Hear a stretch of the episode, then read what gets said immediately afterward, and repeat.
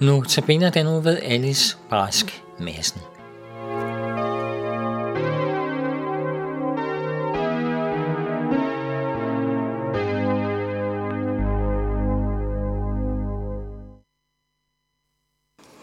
Nu skal vi til den næste perle i Kristuskransen.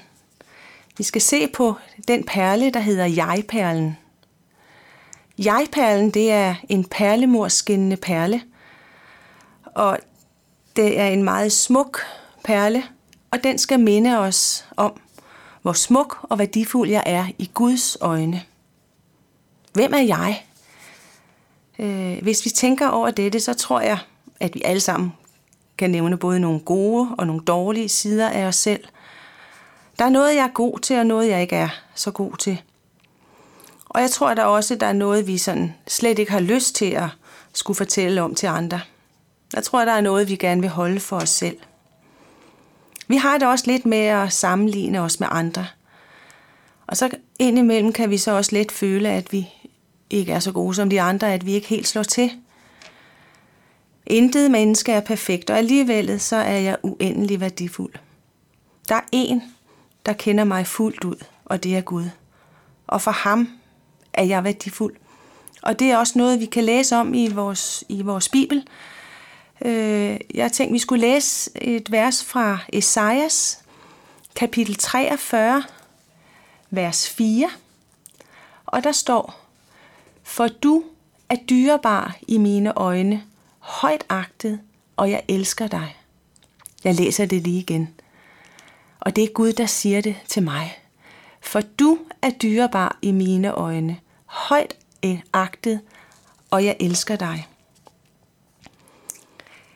Jeg-perlen er en lille perle i Kristuskransen. Og det er jo også for at huske os på, at vi mennesker, vi er jo små i forhold til den verden, vi lever i. Men jeg-perlen er så en af de smukkeste i Kristuskransen.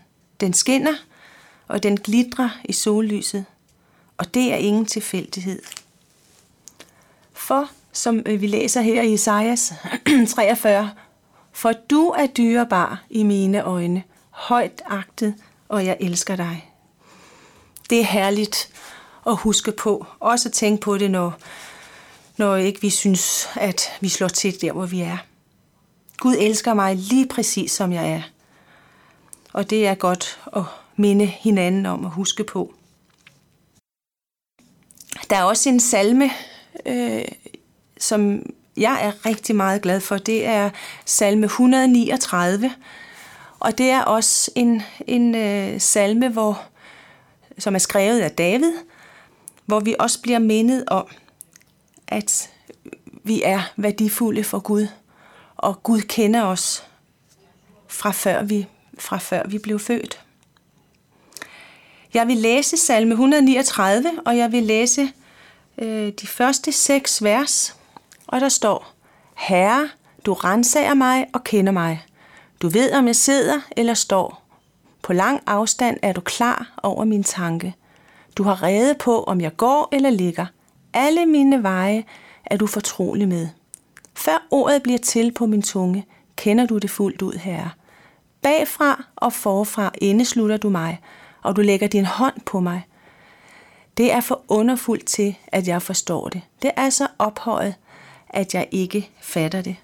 Og så vil jeg gerne læse fra vers 13 i samme salme, 139, vers 13-18. Det var dig, der dannede mine nyrer. Du flettede mig sammen i min mors liv. Jeg takker dig, fordi jeg er underfuldt skabt. Underfulde er dine gerninger. Jeg ved det fuldt ud. Mine knogler var ikke skjult for dig, da jeg blev formet i det skjulte, blev vævet i jordens dyb. Da jeg endnu var foster, havde du mig for øje. Alle dagene stod skrevet i din bog. De var formet, før en eneste af dem var kommet. Hvor er dine tanker dyrebare for mig? Hvor stor er dog summen af dem, Gud? Tæller jeg dem, er de flere end sandet. Bliver jeg færdig, er jeg stadig hos dig. Det er nogle vers, der har betydet og betyder rigtig meget for mig. Som mor til 5, så har denne salme givet håb og tryghed Det at vente et lille barn, og så vide, at Gud er med i det, fra før, at jeg vidste, at det barn var på vej, så er Gud med i det. Han har skabt det i mit liv.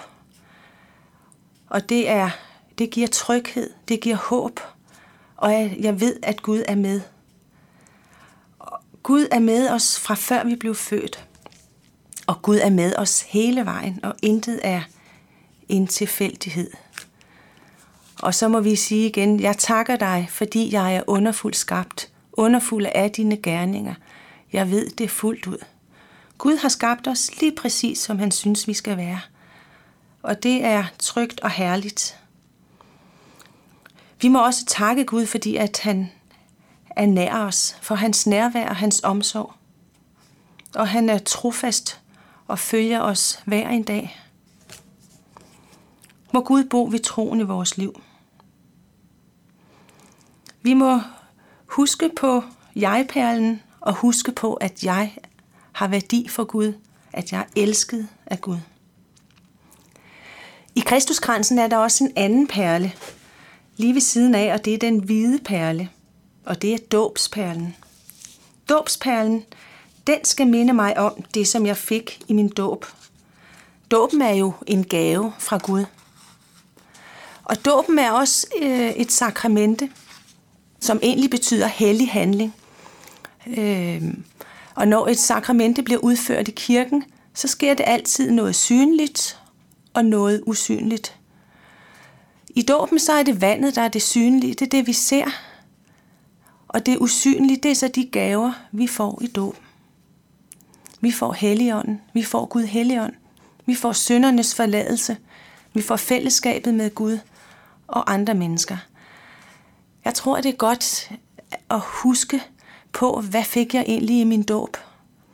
Og vide, at der tog Gud mig til sig som sit barn. Vi kan jo blive døbt som børn, og vi kan blive døbt som voksne. Der er ikke nogen alder.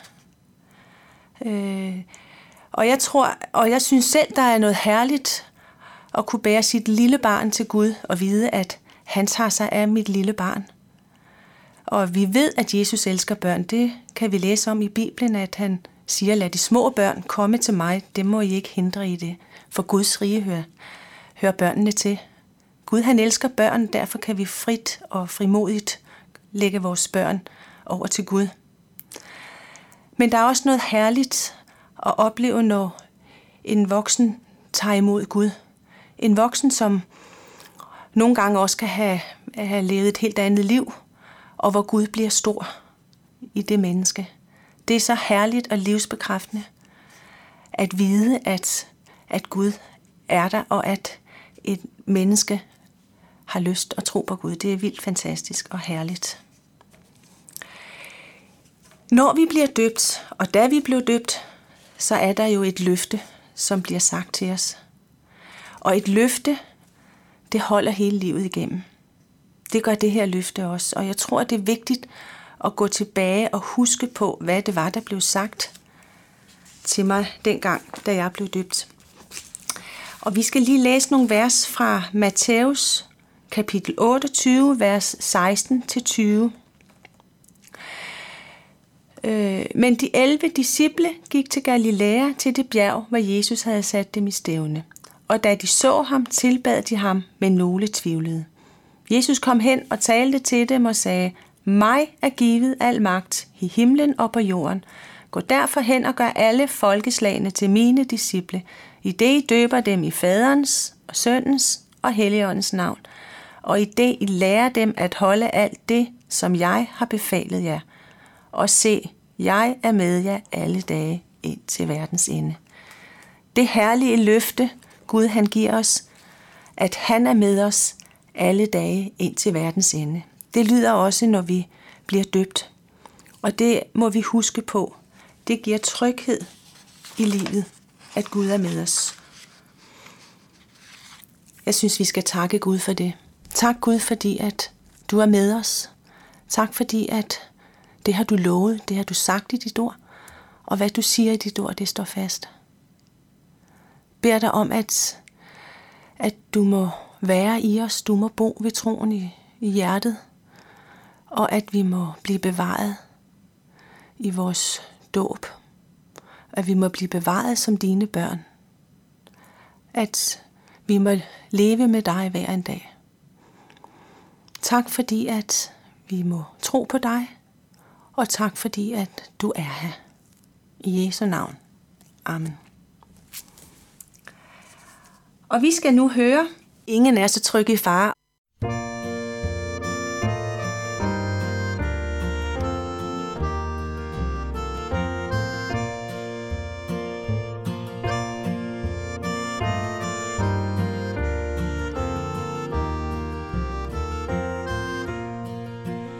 Ingen er så tryg i fare, som Guds lille børneskare. Fuglen ej i skjul bag løvet, stjernen ej højt over støvet. Herren selv på Sions bjerge, for sit folk er skjold og værge, vil sig over os forbarme, bære os på faderarme. Ingen nød og ingen lykke, af hans favn og sport skal rykke. Han den bedste ven blandt venner, al vor trang og længsel kender.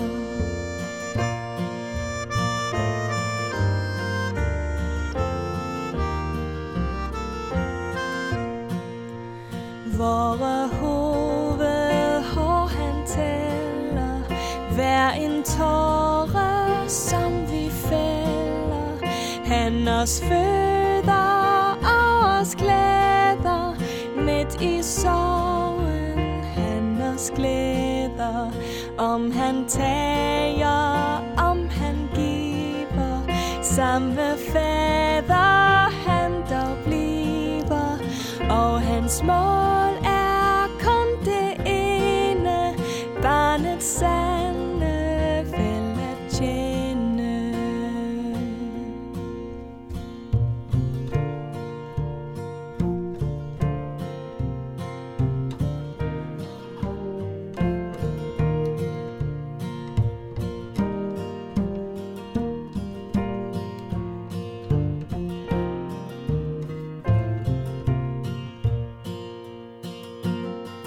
Så fryd dig da, du lille skare, Jakobs Gud vil dig bevare.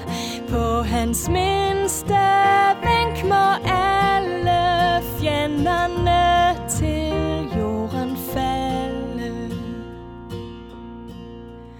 Og når endt er kampens dage, endt hver jordisk nød og klage, kalder os vor faders stemme til en